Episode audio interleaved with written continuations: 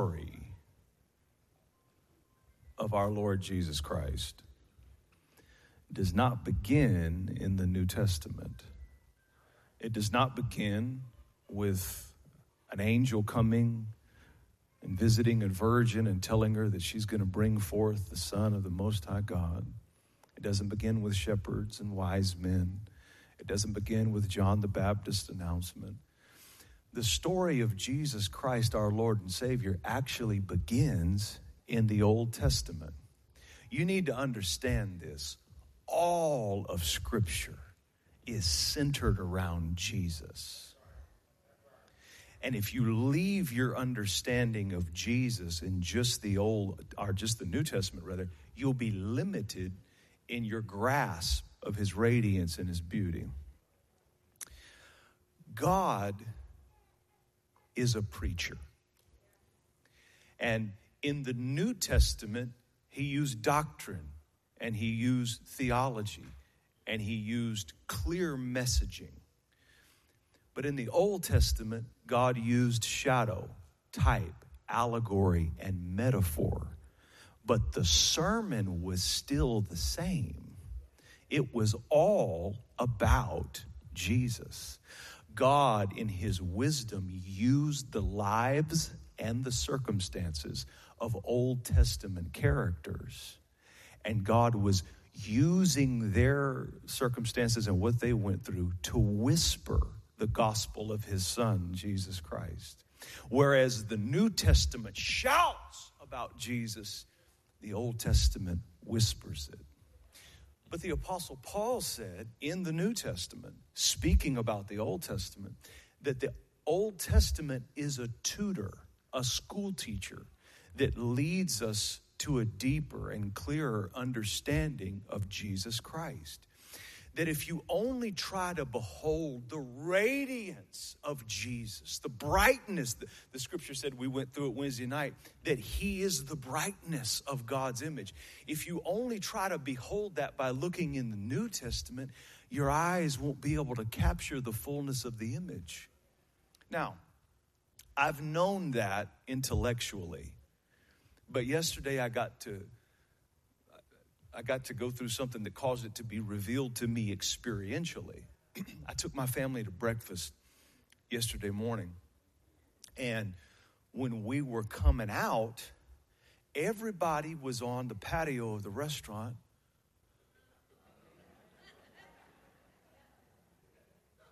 Looking at the eclipse, and uh, and uh, I tried to look at it, was too bright. My eye couldn't couldn't capture the image. But there was this fellow there that had these dark, dark lenses. And he said, try looking at it with these. And I put those dark lenses on, and something amazing happened. I was able to see that eclipse clear and beautiful. And all of a sudden, this revelation dropped deep into my spirit. Christ is too bright.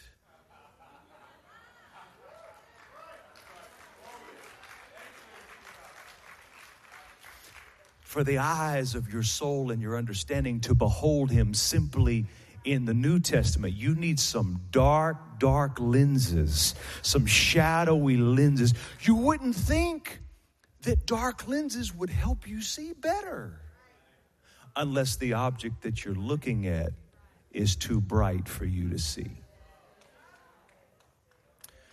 And so God uses the shadows and the dark lenses of the Old Testament to help give us more of Jesus than our eyes can behold in the New Testament.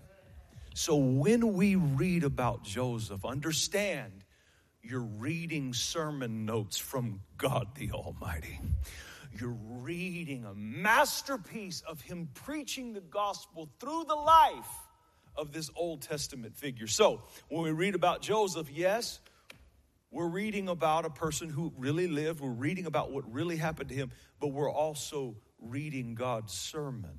We're also reading about Jesus. Now, I'll just go ahead and, and tell you there's over 33 parallels between Joseph and Jesus. I'll give you seven of them. Just the, the seven that are my favorite between Joseph and Jesus, just to prove to you that through his life, God the Father is preaching about his son. Both Joseph and Jesus, you can say this about both of them, they were both the beloved son, the favorite son of the Father. You remember when John baptized Jesus, a voice came out of heaven and said, This is my beloved son. That word there, beloved, means my darling son my precious son, my baby, my favorite. This is my beloved son. Well, Joseph was the beloved son of his father. Now, let, let me take a, a rabbit trail, and I don't like doing that, but let me take a rabbit trail because it might be interesting for you to know. The Bible said that Jacob, who was the father and the patriarch of the family, sat down himself and made a coat of many colors for his son. A few things about this. Why would he do that? It, it's because when you really love somebody, when your heart is full of love for somebody, love has a side effect. Love gives. Love aches and hungers for some sort of external expression of how it feels on the inside. I, I, got you this just as a little token, just as a little sign, just as a little representation on the outside of how I feel about you on the inside. Side note, don't ever tell me you love anybody you won't give nothing to. So, so Jacob wants to give him something, right? But he doesn't want to give him something that he bought. He wants to give him something that he made with his own hands. Now, you, you have to understand there, there's something, uh, there's a, a, buzzword going around, well, not as popular now, it was trending a few months ago. There's a buzzword now called toxic masculinity. You familiar? Toxic masculinity? Uh, and what they're trying to communicate with that is men being too masculine, men men going too far with masculinity. And there's different sides of opinions on it. I, am not going to get into that. But the, the point is, 50 years ago, you know, when when my when my grandfather was in his heyday, and my uncles and even my great uncles, uh, you want to talk about masculine men there were certain things they wouldn't do because they, they felt like maybe it encroached a little bit on their masculinity. In some ways, maybe it was toxic because I have some I have some family members who are males, they wouldn't even hug their boy or kiss their boy on the cheek or tell their boy they loved him because it in their mind violated masculinity. There, there was a real sense years and years ago that you had to carry yourself a certain way and, and you had to stay out of certain positions if you were a man or a man's man. Now, if it was like that 50, 60 years ago, I want you to think about Bible culture. Severe, severe attention was paid to being masculine, to being strong, to being dominant. They would not do certain things in their culture if it if it looked like that, that a woman should be doing it or it was a woman's place or it was a woman's role, you would not see the man, especially the patriarch and leader of the family. You wouldn't see him doing certain things.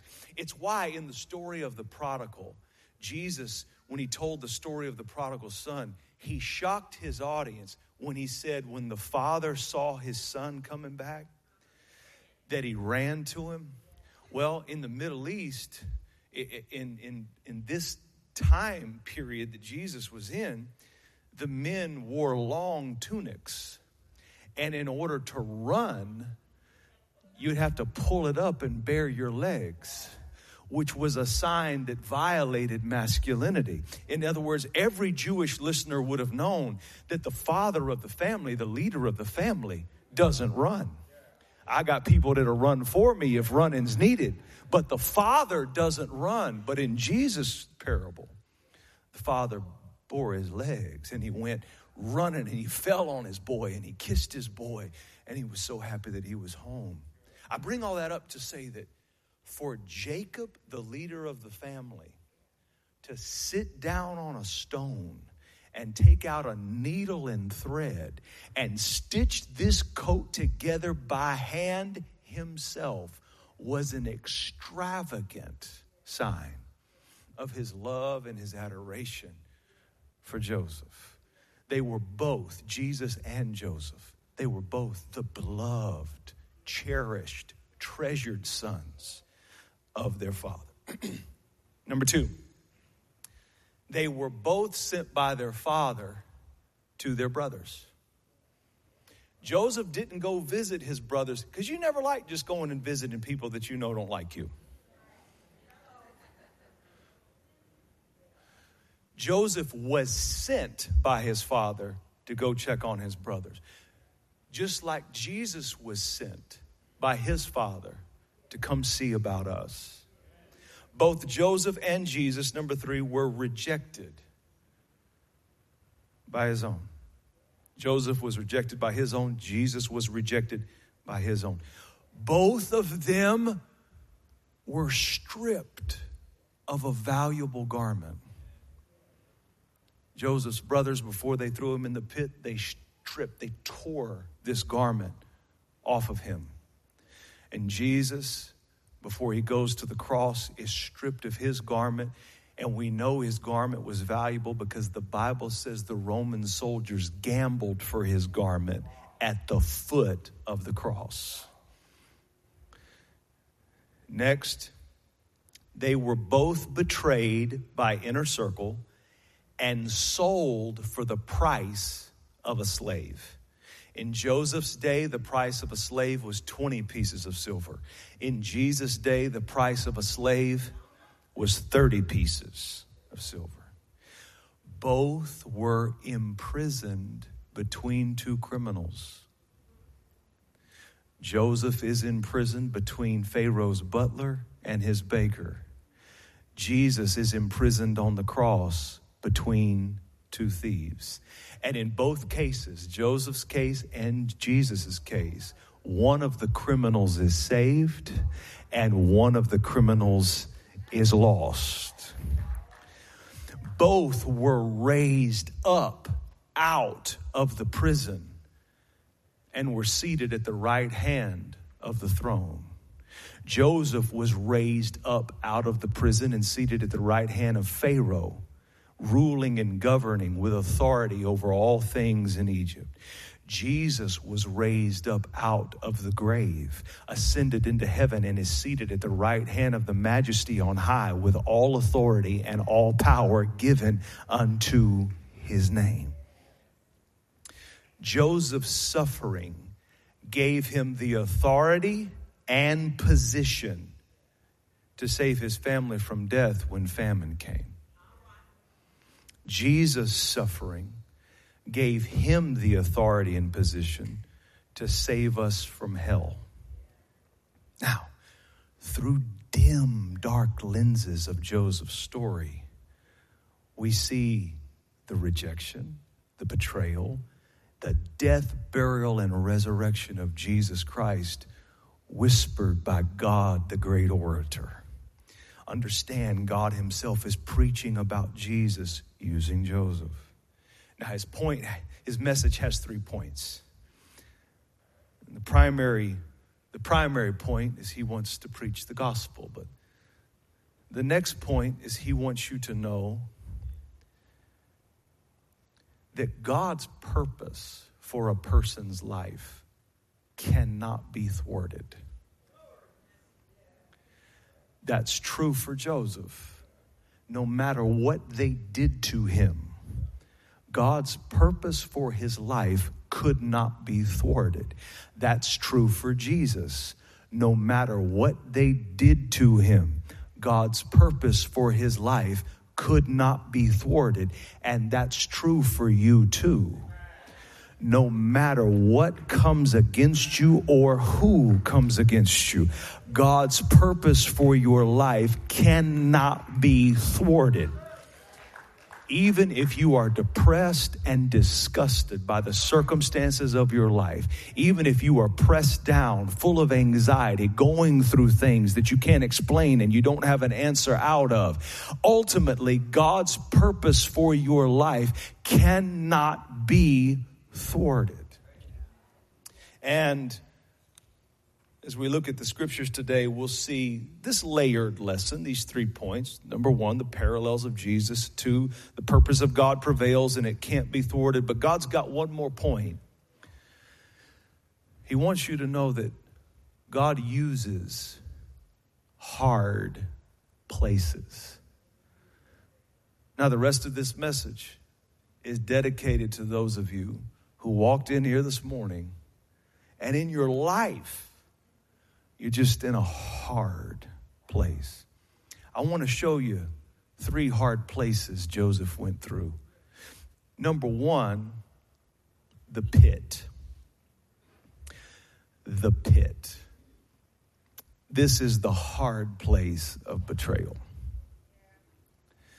In Genesis 37 23, it says, When he had come to his brothers, they stripped him of his tunic of many colors. Verse 24 they took him and they cast him into a pit, and the pit was empty, and there was no water in it. Notice that, that it came from his brothers because it can't be betrayal unless they're close. And I want you to sense and see how shocking it is for this level of pain to come from that level of relationship. For somebody that should love you to hate you. Have you ever been shocked by somebody that was supposed to love you and found out they hated you? You know, I found out over the years, betrayal has a taste to it. You get betrayed deep enough and you get cut deep enough, there's a taste that comes up in the back of your mouth with betrayal. And if you've ever been betrayed, I want you to know the underlying spirit, the underlying motivator of betrayal, because it brings up a powerful spiritual law. Any person that betrays another person is operating out of a spirit of pride. Betrayal cannot take place without the underlying spirit of pride. You cannot hate someone else without operating in pride. You cannot be jealous of someone else without operating in pride. And if you are going through a betrayal, or if you're still carrying the wounds of a betrayal, I want to encourage you. You won't stay in the pit of betrayal because your enemy actually triggered a spiritual law when they betrayed you. James 4 6 says, God resists the proud, but gives grace to the humble. That word grace there in the Greek literally is translated favor. So the people that are betraying, they're operating in pride. God resists the proud. But after they betray you, God gives favor to the betrayed. If you have ever been betrayed, yes, it did hurt, but there was more than one thing happening at the same time. The moment they betrayed you, God lifted up a resistance against the betrayer, and then God sent a favor to your life, a special favor to your life because of the betrayal. The scripture said when the Israelites were betrayed in Egypt and the Egyptians laid hard bondage on them, that the more they afflicted them, the more God gave them favor. The scripture said that when God saw how Leah was hated, how Leah was betrayed, that he opened her womb, he blessed her and multiplied her and gave her favor. So when you get betrayed, I want you to understand what's also happening. When you get betrayed, a higher level of favor from God comes upon your life. This should also cause you to recognize when you ever get in the presence of somebody who's really favored.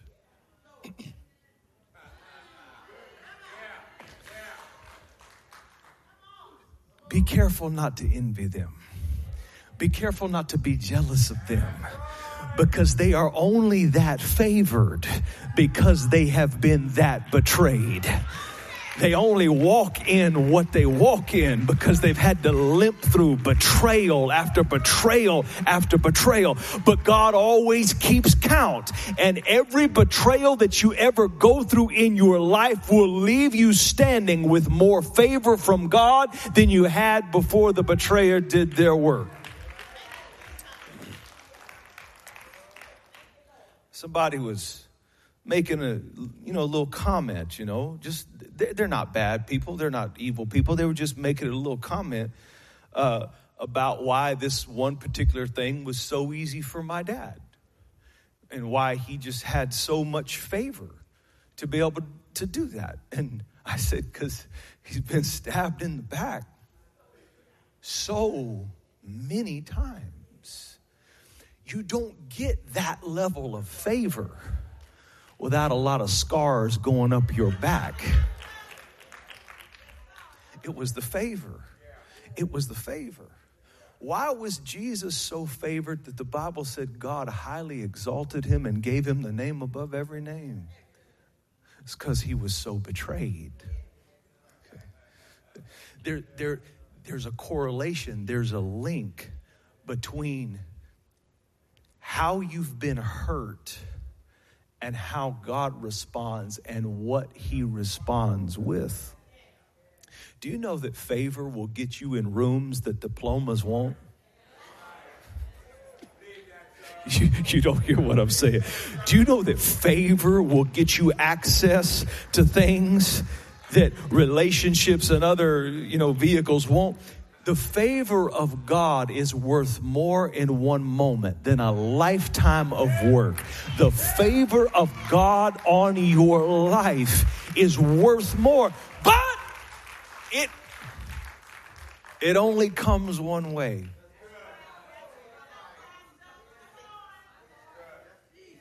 Now, this next point is going to be hard to hear, but I want you to try to hear it. Because in the sweeping story of God's message of Joseph, we also find out that many times your betrayer is your usher. That, that you don't feel it at the time, and you don't see it at the time. You don't even believe it at the time because it feels like nothing but hell and the devil himself. But but actually, that betrayer is leading you to a place that you could not get to without what they did. Think about it.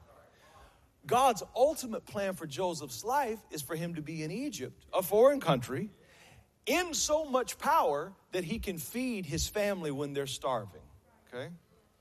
But Joseph would have never left his daddy's house if he had good brothers.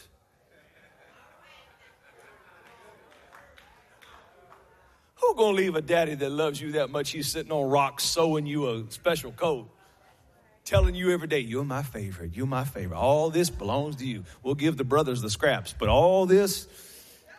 Joseph wouldn't have left. He'd have never ended up in Egypt if he had good brothers. Jesus would have never made it to the cross without that one disciple, Judas, betraying him and stabbing him in the back, leading us to the idea that even though betrayal is a hard place, it's a pit. God uses hard places. You never see it in the moment. You have to live long enough to see how God used your enemies. You have to walk in faith long enough to see how God used the things that people did to try to destroy you and how he ultimately made it turn for your good. Look at somebody, tell them God uses hard places if you've lived long enough and you can look back and see at least one hard place God used in your life, I want you to encourage somebody next to you and tell them, I promise you, God uses hard places. All right, hard place, hard place number two. If you didn't go through that first one, maybe you're going through this one. Hard place number two, Potiphar's house. This is the place of deception. It's the hard place of deception. Now, there's a lot of deception going on here, and we'll get to it. But, but first of all, I want you to understand the place itself is a place of deception. Now, deception happened in that place, but the place itself was a place of deception.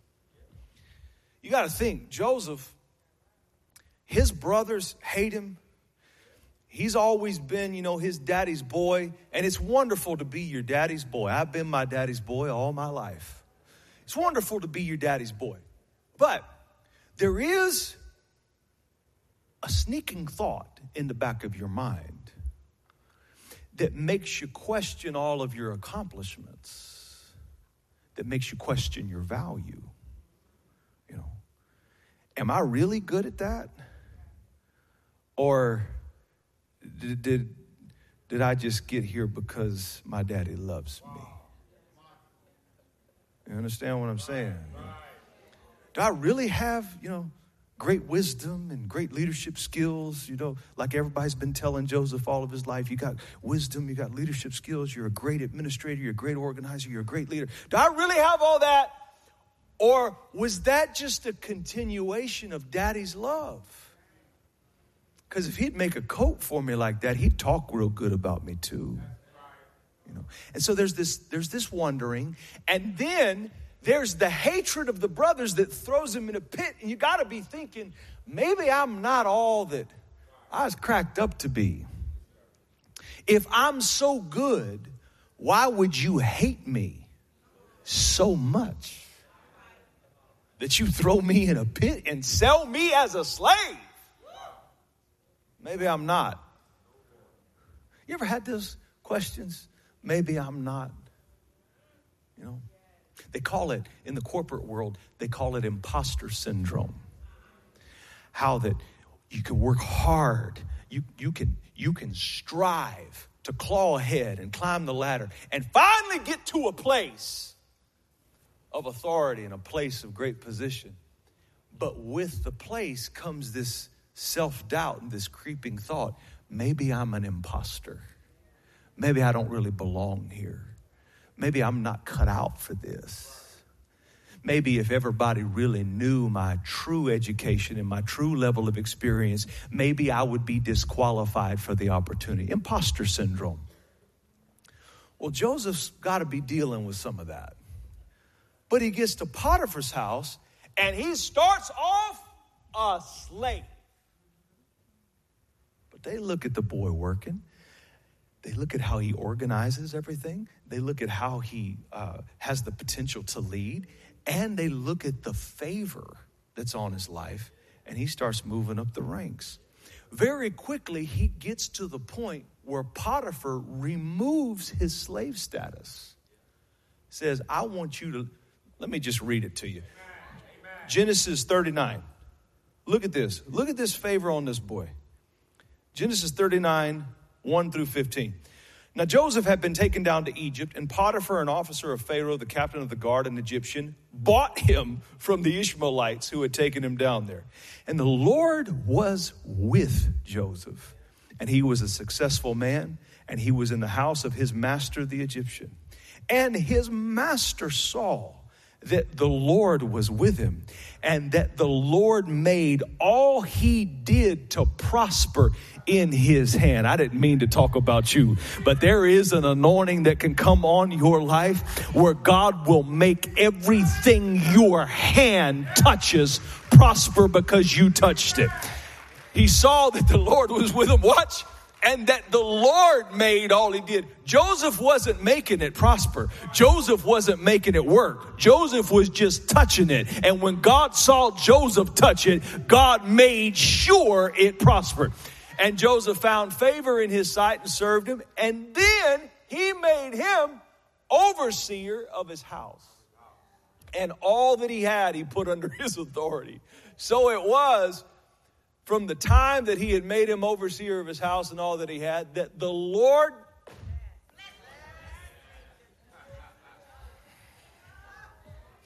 the Lord blessed the Egyptian's house. Notice what God called him there. It doesn't call him Potiphar, because when God says your name, it means you're in covenant. He doesn't say Potiphar, he said the Egyptian. But look at it. The Lord blessed the Egyptian's house for Joseph's sake you can get in connection with the right one. You can get in relationship with the right one. There is benefits to finding somebody in your life that you know is operating in the favor of God because God will bless you by association with them. There is such a thing as blessed by association. Blessed just because I'm connected to that one. The, the, the Lord bless the Egyptian's house. This Egyptian is a pagan worshiping other gods, and the God of heaven is still blessing his house for Joseph's sake. And the blessing of the Lord was on all that he had in the house and in the field. Thus, he left all he had in Joseph's hand.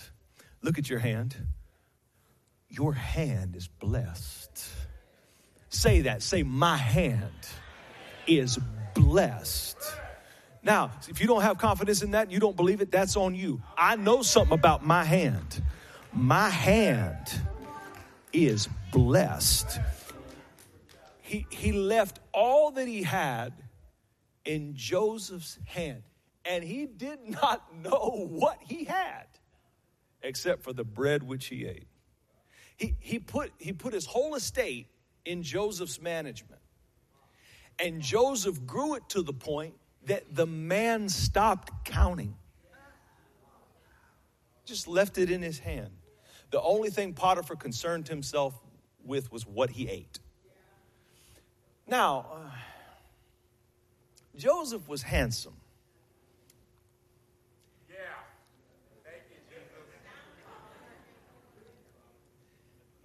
In form and appearance. And it came to pass after these things that his master's wife cast longing eyes on Joseph, and she said, Lie with me.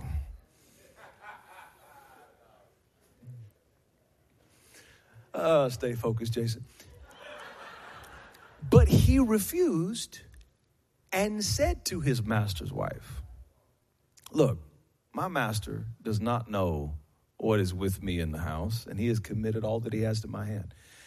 There is no one greater in this house than I, nor has he kept back anything from me but you, because you are his wife. How then can I do this great wickedness and sin against God? So it was as she spoke to Joseph day by day. Be careful when you get favor, favor attracts everything. Did you hear me? I said, be careful when you start using these principles and you get favor Because favor attracts everything. She spoke to him day by day. Every day, this cougar's coming up to him. Sleep with me. Sleep with me. Let's get it on.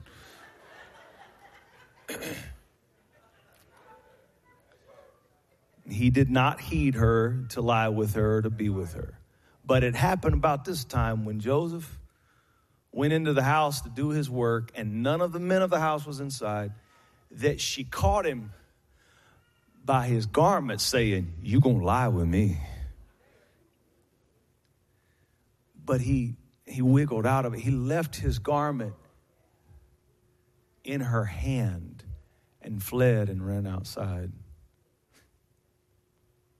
I want you to notice this is the second time he's had his coat torn off. So it was when she saw that he had left his garment in her hand and fled outside that she called to the men of the house, spoke to them, saying, See, he has brought in a Hebrew to mock us. He came into me to lie with me, and I cried out with a loud voice. And it happened when he heard that I lifted my voice and cried out that he left his garment with me and fled and went outside. Lied on him. And used his coat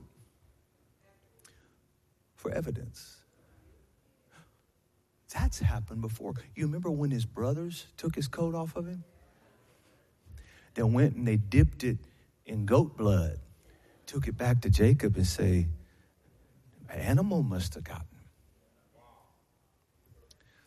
Why is everybody after this boy's coat? Because the enemy always misappropriates where the power is. And people do too. People will look at your life and they'll think it's what's on you that brings the blessing instead of what's in you. So God allowed Joseph's brothers to rip his coat off of him. God allowed this cougar to rip his coat off of him to prove what's happening in Joseph's life isn't a result of what he's got on him. It's a result of what he's got in him. And what you've got in you is the one thing that the devil nor people have the power to take away from you. It's about what's on the inside. And, and he, he gets thrown in prison because she lied. he loses his freedom. Now, he's been gradually losing his freedom. There's something that happens to your psyche when you gradually start losing your freedom. First, he lost his freedom when they threw him in a pit, couldn't get out. Then it went deeper. They sold him as a slave. He could move around, he could operate, but, but he was still, he still belonged to that household. Now he's incarcerated, he's behind bars. His life has been pressed all the way down. That leads us to the third place, which is the prison. This is the hard place of depression. The pendulum swing has has been wild for Joseph because remember when I started talking about imposter syndrome? He goes into Potiphar's house with imposter syndrome, wondering if he was really good at all that stuff or it was just his daddy's love that got him there. And he starts working and finds out, I really am something. Nothing will oxygenate your soul like being in an environment where your gifts are celebrated he's in an environment where he can try out his own stuff and nobody owes him a compliment because of love. He realizes there he is a success. And he goes from that to the prison. And the prison is a place of depression because just when you figure out you got the goods, just when you figure out how to move in life, just when you get enough wisdom to know how to set things up, all of a sudden, here comes this pressing. It's the place of depression. That's what depression means it means pressed down. Now, the Bible talks about this in the book of Psalm 105. It says that they hurt Joseph's feet with fetters and he was laid in iron. The Hebrew said he was pressed with iron. And if you've ever gone through a season of depression, it feels like you've got bars and bars of iron pressing down on your mind, pressing down on your soul, pressing down on your joy, pressing down on your creativity, pressing down on you all the time. But the Bible says that, that while he's pressed down with iron, he does one thing in the jail that shows us how God intends for his people to deal with depression. The Bible says Joseph started serving the jailer. He went to the jailer and said, I can reorganize this whole jail for you. I can get this thing running. I can run this thing like a tight ship. I, just, just let me help you. Let me serve you. The depressed Joseph is serving in his depression. If you write anything down today, write this down. Serving others is God's antidepressant. Serving others is God's antidepressant. If you are depressed, keep serving and you will serve your way out of that depression. He's serving the jailer. The jailer, I'm going to read it to you. Go with me to Genesis 39, 22, and 23.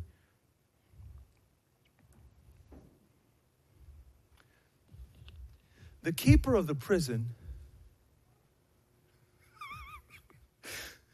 committed to Joseph's hand all the prisoners who were in the prison. And whatever they did there, it was his doing.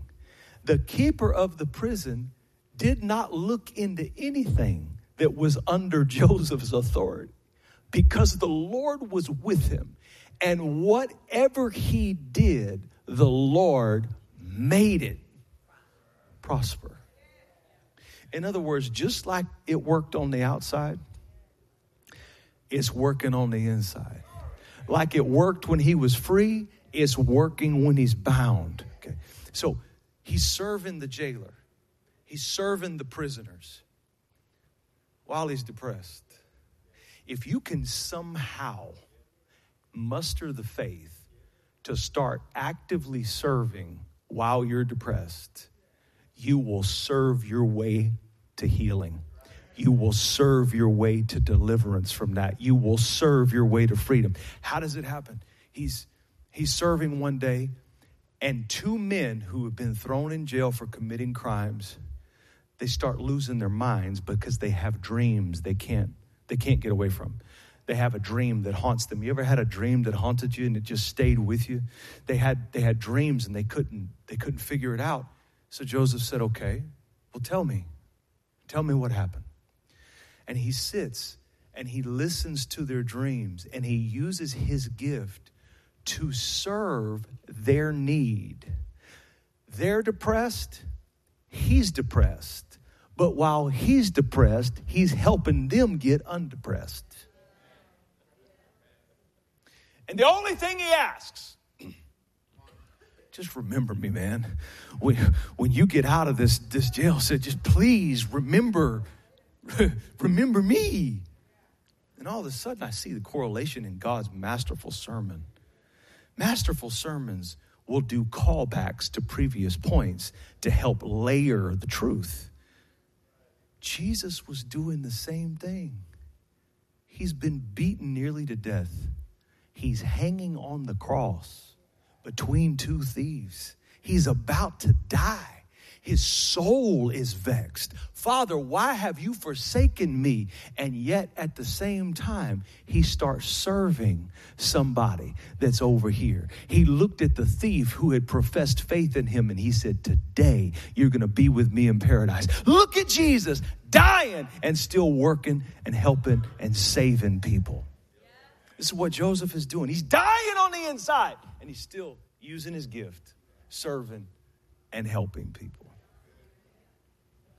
And the scripture says that, that one day the, the, the baker, he died. Joseph prophesied that. But the butler, he got out. it is so amazing. When people get out, they will forget who helped them while they were in. people get amnesia. You've helped a lot of people that forgot how you helped them when they were in. Nothing feels like being forgotten by somebody that owes you their freedom and you're still bound. Did you hear me? Nothing feels like that.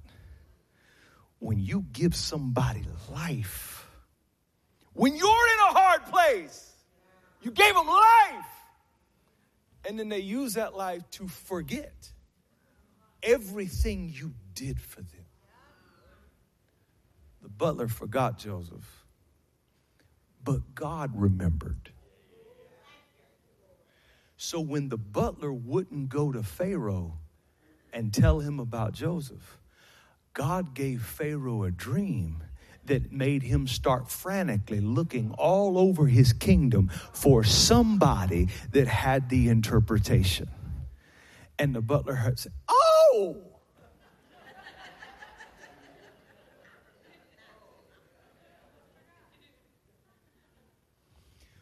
when people will not honor you for what you have done, it's still worth serving them because they may forget, but God remembers. God can give a company a dream about you. God can give a judge a dream about you. God can give a lawyer a dream about you. We need to drop the case. God can give a CEO a dream about you. God can give the governor or the president a dream about you. He doesn't have to use conventional methods. So Joseph is still able to praise God even though he's been forgotten because when man forgets God, God remembers. And see, what's going to be the key to his elevation? What's going to be the key to him getting positioned at the right hand of the throne? He's going to have to do the same thing up there that he did down in the dungeon. God trains you for your destiny in hard places. God trains you how to kill Goliath by throwing rocks at lions and bears on the backside of the desert with nobody watching and no accolades or praise for what you were doing. God trains you how to rule in hard places. God trains you how to be a millionaire with a hundred dollars and how to manage it and what to do with it. God trains you how to conquer. He trains you how to be consistent. He trains you how to be a leader. He trains you how to care for people. He trains you how to go through crisis and he does it in hard places because God uses hard places so that when Joseph is brought up out of the dungeon and set before Pharaoh, tell me the interpretation of this dream or I'm going to kill you. He doesn't have to do anything new. Listen to me you won't have to do anything new where you're going. You've been trained in hard places. You don't have to learn anything that you don't already know to qualify. You've been trained in hard. I don't know who I'm preaching to. You are not at a disadvantage. You are not an imposter. You are not without experience. You have been trained in hard places. So when he goes before the Pharaoh, all he's got to do up here is what he was doing down there. All he's got to do is serve the man like he served that man. And when you're used to serving and you're good at serving, it doesn't matter what's put in front of you. You are never at a disadvantage. And he has the one thing the king needs. There are people in this building sitting there listening to me. You've got the thing the people around you need. You've got the thing your community needs. You've got the thing your company needs. You've got the thing your family needs. You just may not recognize it because you're in a hard place. You feel like God has forsaken you. God was the one that gave you the dream in the first place but you're waking up behind bars every day. This don't look like what you showed me. Can we be honest? You ever get frustrated with your life, waking up knowing the prophecy that's over your life, and then you look out and you say, This is not, don't look nothing like what you showed me God uses. Hard places. Wherever your hard place is, if it's in your finances, if it's in your health, if it's with your children, if it's in your marriage, if it's in your business, whatever your hard place is, listen to me. God never wastes trouble. What you are going through now is being used by God because God uses hard places. Stand to your feet and give the Lord a praise.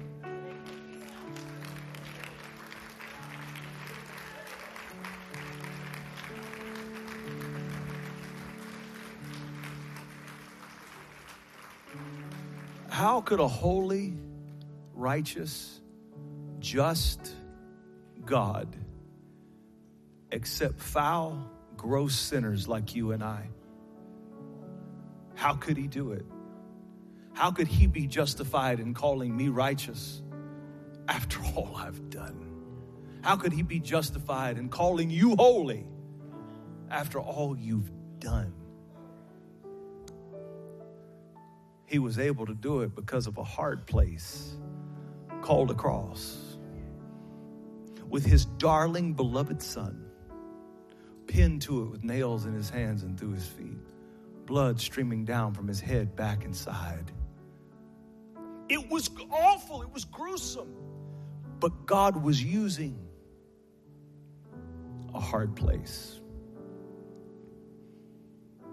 in your life. There's probably both. You probably got a reason to praise, and you probably got a reason to weep. But I'm telling you, when you look at everything in your life that's breaking your heart, that's frustrating your mind, that's pushing you to the edge, you gotta remember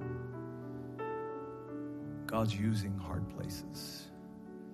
The best stuff God did in Scripture always came out of hard places, of pits with no water places of deceit and deception where they lie on you, places of prisons of depression and anxiety. God uses hard places. And, and, He brought you here today to hear this. Don't give up where you are, and don't discount where you are. You are somewhere in the plan and the purpose of God. And this hard place, it's working for you. God's using it to develop something. God's using it to position you somewhere. God's using it to reroute you. God's using it to redirect you. God's using it to sharpen you, to shape you. God's using it to cultivate you. God's using it to train you for where He's taking you. God uses hard places. Lord, I pray for the hearts in this room. I pray they would be able to see through your word. What they're facing has not escaped your purview. What they're facing is not outside of the realm of your authority or sovereignty. That you are actively at work in their hard place. I speak the balm of Gilead, the healing agent of God, to cover the hearts and the minds of the people today. Lord, I speak the encouragement that flows from the knowledge of your word and the tracing of your movement in Scripture. If you did not fail them, you will not fail us. If your plan was perfected in their lives back then, it will be perfected in our lives today. Give us the grace. Give us the grace. Give us the grace for the hard places we're going through. Cause us to be able to see and sense and know that even in the difficulty that you're working for us and that better is coming. That better is coming. I prophesy over your life right now in the name of Jesus that better is coming. Better's coming in your home, better's coming in your health, better's coming in your finances. Better is coming. And, and, and listen to me, listen to me, listen to me if you've been hurt real bad recently, let me let you know what you also got. You got infused and endowed with a favor from God that is going to blow your mind. For the brokenhearted in here, listen, if somebody betrayed you, if they hurt you bad, God will open doors for you that no person can shut. God will bring you into opportunities that you don't qualify for in the natural sense. God will increase you abundantly and bless you more and more. God will go before you and make crooked places straight. God uses hard places. I pray an awareness of the favor that's on your life would come to you. I pray that you would be forced to recognize, in spite of the pain and in spite of the scars and in spite of the tears, there is something in me. God put something in me. They can take my coat, they can take my stuff. The power's not in anything that I have on, the power is what I have inside of my heart and my spirit. So, Lord, let your blessings seal this word in your people today. Let your blessings seal these truths in your people today.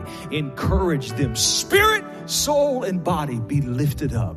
In the name of Jesus Christ, we pray. Amen. Come on, give God a great praise. Come on, give him a great praise if you receive it.